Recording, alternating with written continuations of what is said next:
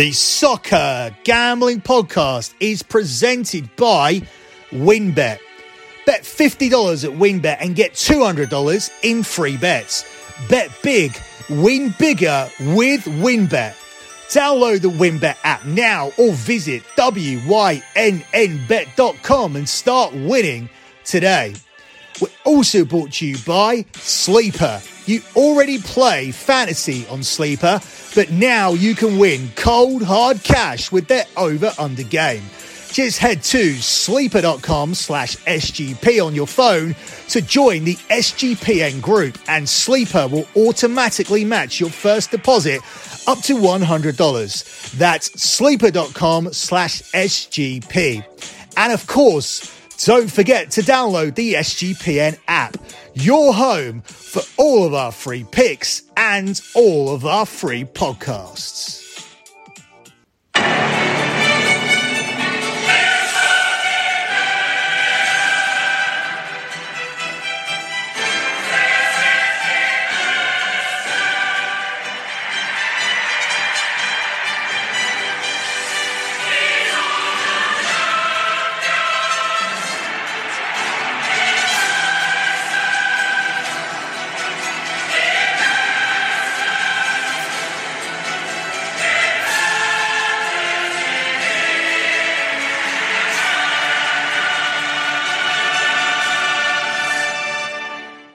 You are listening to your Champions League season wrap up here on the Soccer Gambling Podcast.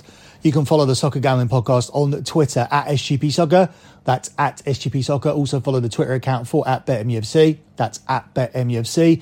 At BetMUFC. The BetMUFC podcast is going to be on a three week break now, but it will return after the international break. It will be the first podcast back for the new season followed by Scommessa Italia and the EPL show. Also, follow the Twitter account for lockbetting.com.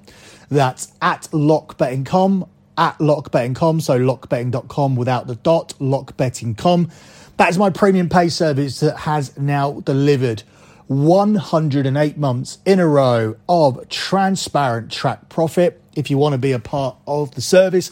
Sign up for the month of June. 108 months in a row means we have achieved the landmark of not having a single losing month in sports betting for nine years. Have we had a losing day? Yes, of course. Have we had losing weeks? Yes, we've had plenty.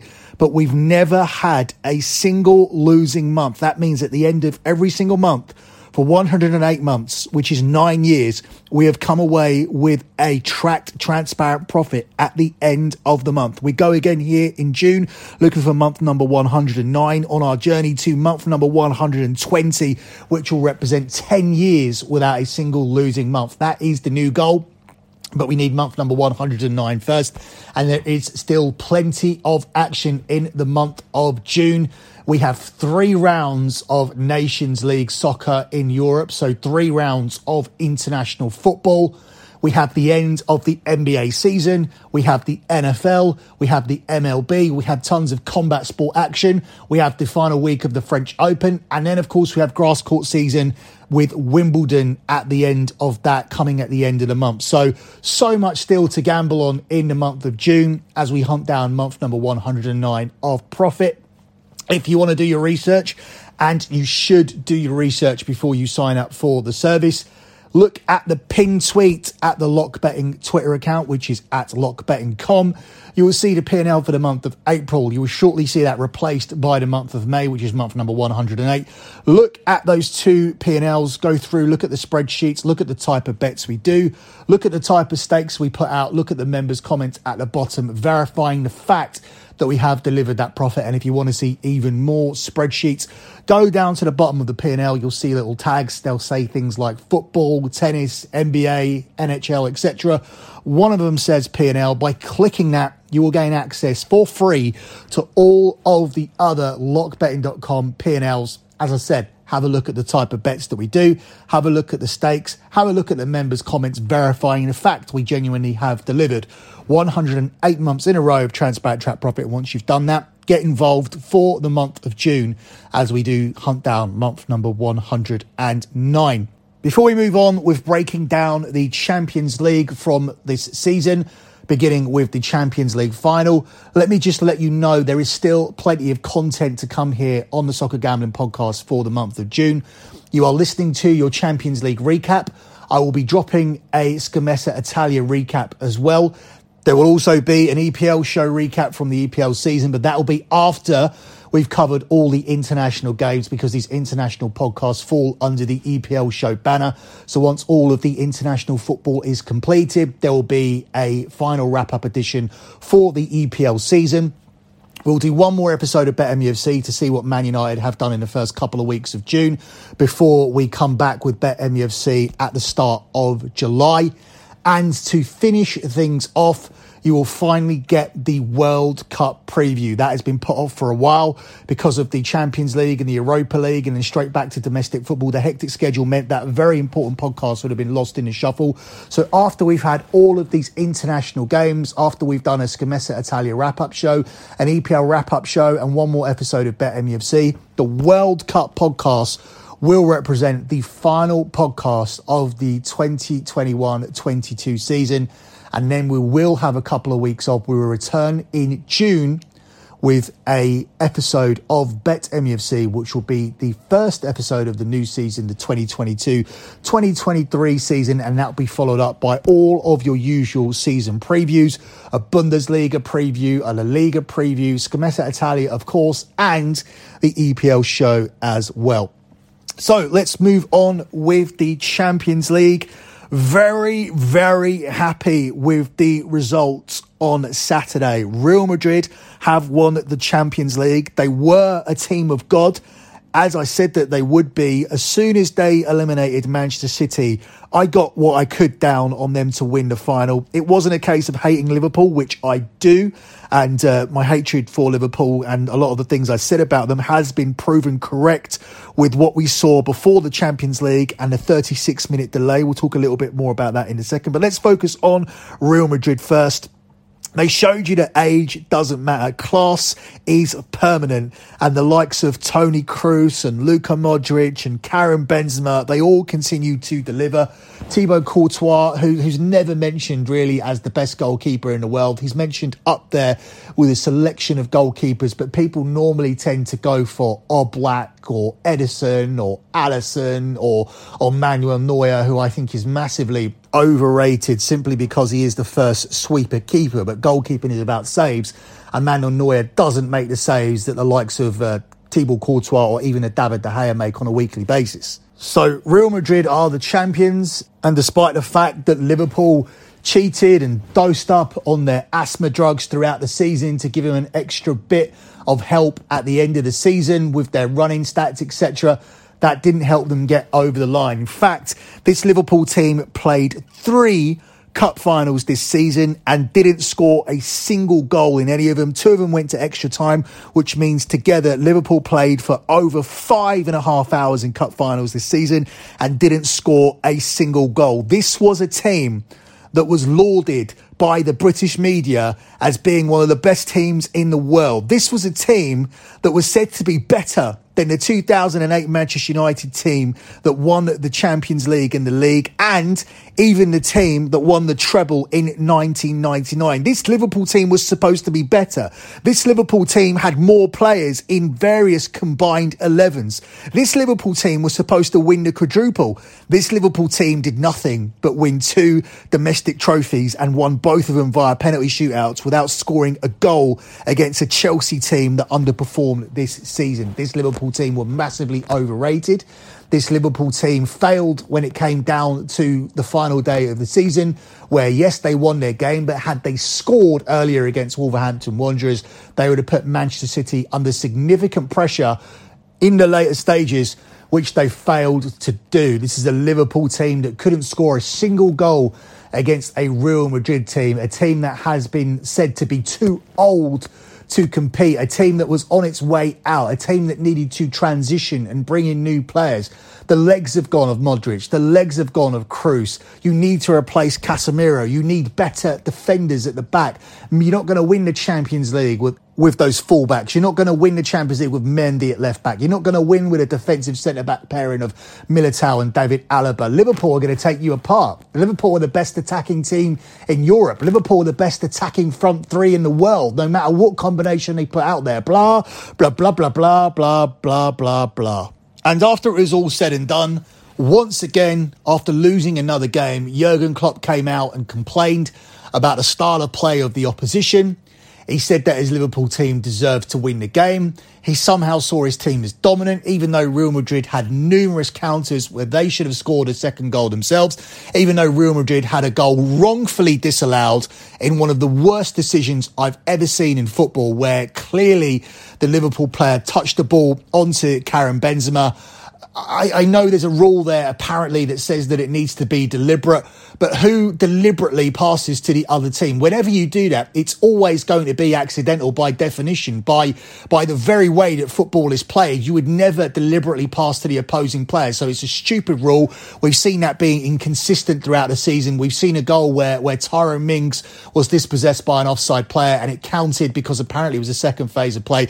These rules are all over the place. And you've got a big problem in football when people that play it for a living and people that manage for a living, managers don't understand the rules. That's when the rules become too complicated because how can neutrals understand or even football fans, football fans and, and, and I'm talking about hardcore fans. Yes, neutral fans, even less. They won't understand what's going on if these continue to be the rules. Make them black and white, make them clear, make it make sense while Real Madrid weren't 1 0 up at half time. That was the sole reason I think we didn't cash our play on the over because that would have really opened up the game in the second half. But we did cash everything else, including Real Madrid to lift the trophy. We were one of the rare services that made a profit from the Champions League final. And as I said, after it was all said and done, Jurgen Klopp was crying once again about the outcome. I actually have a a little bit of the of the interview that Jurgen Klopp did, so I'm going to play that before we move on and look at the odds for next season.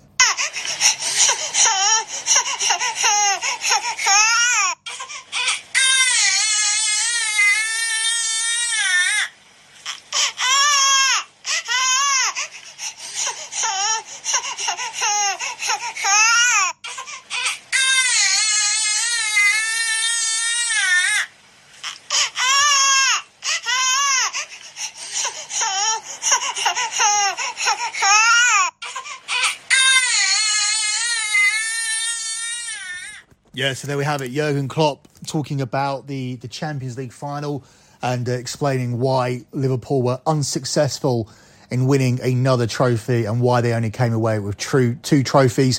Um, he he also failed to explain though in that interview why they decided to, to have an open top bus parade the next day when they got back home to parade two trophies. Um, I probably would have cancelled that, but this team have no shame and they and they continue to do their, their open top bus parade despite only winning two domestic trophies. I think if Man United had done that, I would have been embarrassed as a supporter. But as I said, this club are held to a different standard by the media. Everything they do is great. Everything they do is forgivable. They were lauded as the best team in the world throughout the season. The story about the asthma drugs is essentially ignored by the mainstream media. And somehow, once again, when we had crowd troubles before the start of the Champions League, Liverpool fans were not held responsible for it. Instead, the British media tried to blame the French police. Now, let's look at a a real life situation here. Let's say that you are going out with a woman and let's say that woman has a history of cheating and she tells you the first time she cheated was because she was involved in domestic violence.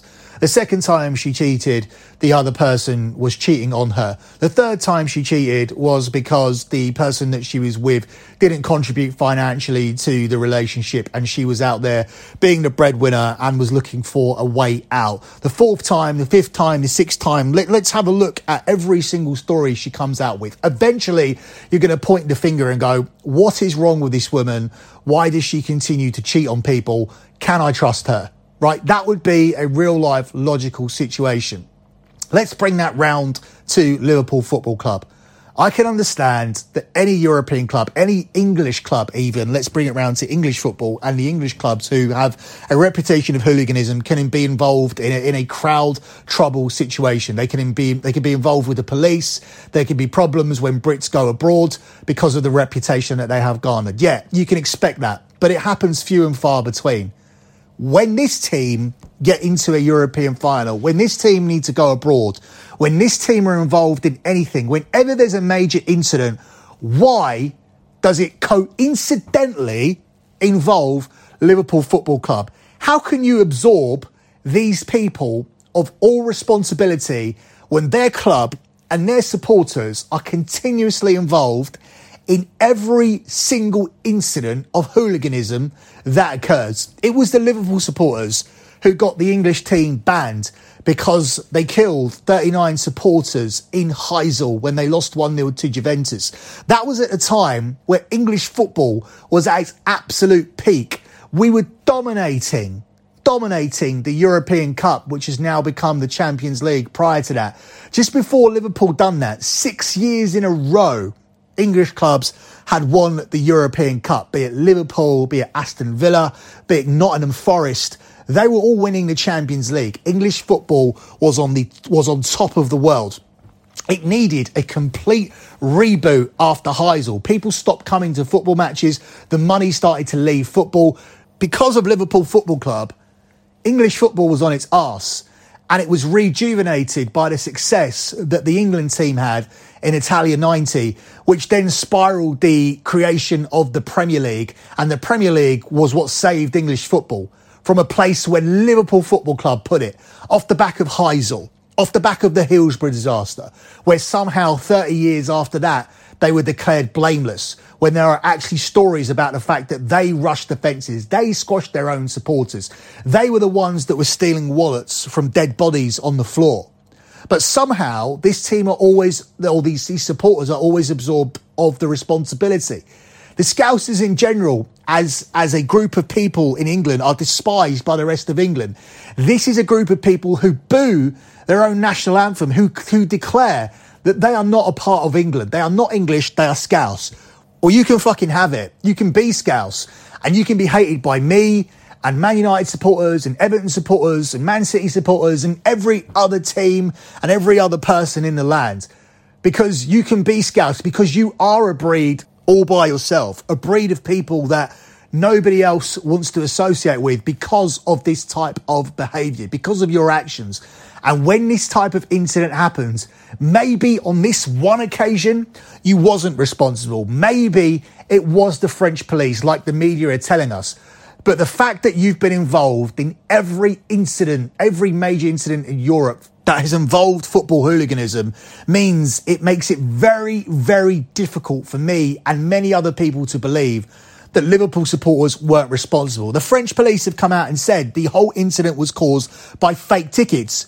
Well, who printed the fake tickets and why would they print the fake tickets? Because they knew, because they knew that Liverpool was sending 70,000 people across to France. France had to put out special laws to state that Liverpool supporters could not wear Liverpool football kits in specific French landmarks to avoid any incidents that would occur based on the history of Liverpool Football Club. They actually were implementing fines for people that wore Liverpool football kits in certain French destinations. They were ready. They were worried. They were concerned about the fact that an allocation of 22,000 tickets were given to Liverpool Football Club. Yet for some reason, these morons decided to come across in the numbers of 70,000 people. 70,000 people came across for a 22,000 ticket allocation with the sole intention to cause trouble, with the sole intention to be known with the sole intention to try and get tickets on the black market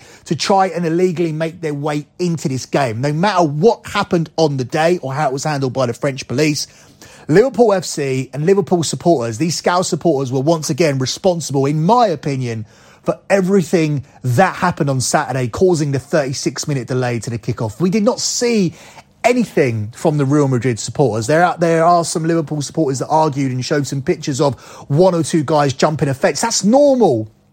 It's the Champions League final. You're always going to get people that try and, and sneak their way into the game, but they don't have a term for it. These scousers on Twitter, they actually call it jibbing. They call it jibbing. Don't bother trying to buy a ticket. I'm not buying a ticket, mate. I'm just going to try and jib it.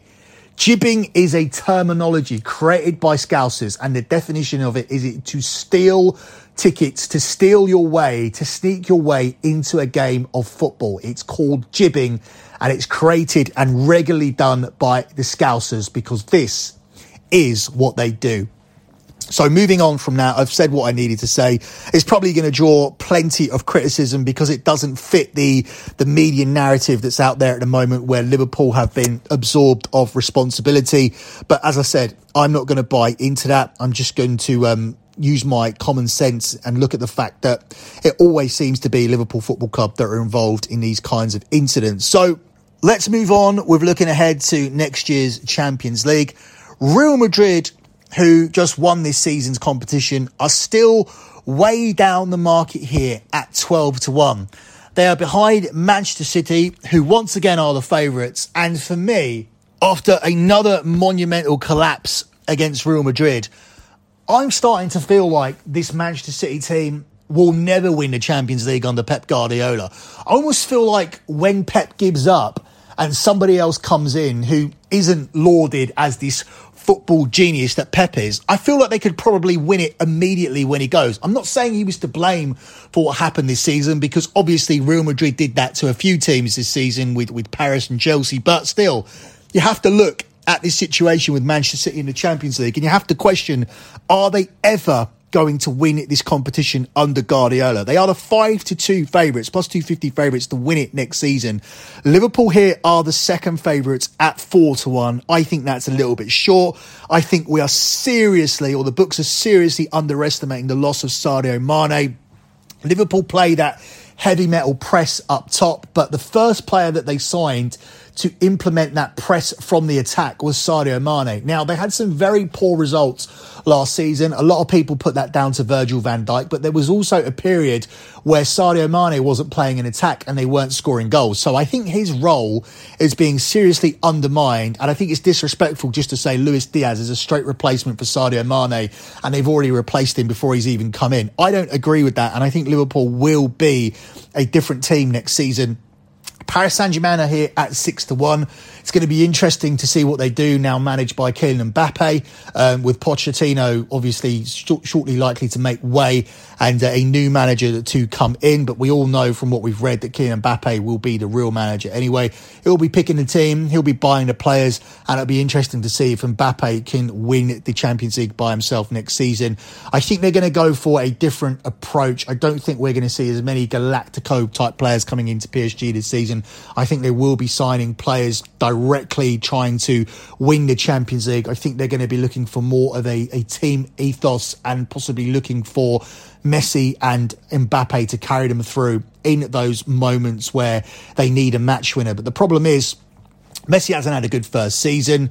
You're relying too much on Kylian Mbappe, and what you're getting from other players isn't going to hold up their end of the bargain simply because you don't have enough competitive football on a week to week basis. This is always going to be the problem with PSG. It's a monumental shock to your system when you have such easy games in France on a week to week basis and suddenly you need to come here and and deliver at a high level in the Champions League. We saw PSG massively underperform in the group stages, so much so that they went from being the clear favourites to win the Champions League to being the fourth or fifth favourites by the time they kicked the ball against Real Madrid. And they were actually very, very good for I would say the whole first leg and for the first half of the second leg as well. It was just a short collapse that meant that they were out of the Champions League. And again, you almost tied them together with Manchester City. Are you going to see this team win the Champions League? Are they going to do it?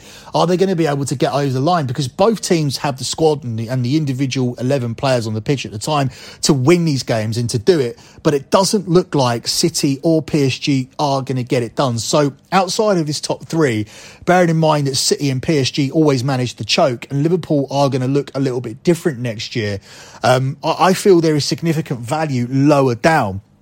I'm not sure it necessarily lies with Bayern Munich. They seem to be a team who I think will struggle to replace Robert Lewandowski next season.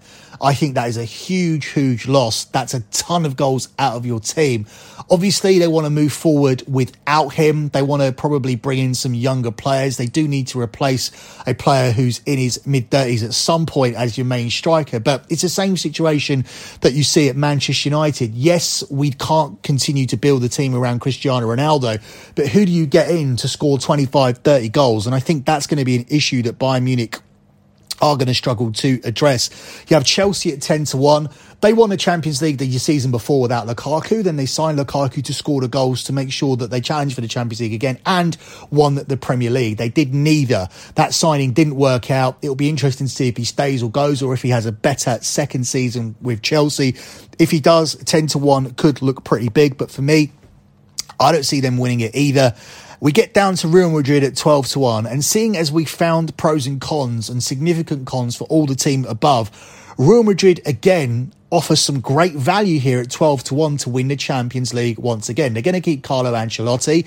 I think there's still another season in the legs of the players that people have written off. And without signing Kylian Mbappe, this team have two to 300 million to burn. It's burning a hole in their pocket. They could essentially go out and get anybody that they want to get. And um, that could make a big difference to them and they could retain the Champions League next season. I think one of the players that they that's worth mentioning that they can't get aside from Kylian Mbappe is Erling Haaland. Now, Erling Haaland has come to Manchester City to help Manchester City win the Champions League. I think that signing has been because they're already winning the Premier League, and I think that signing has been solely made to deliver a goal in the key moments from your number nine player, something that City haven't had this season because they've been playing with a false nine unless they play Gabriel who's at Jesus, who for me isn't in the same sentence as Erling Haaland.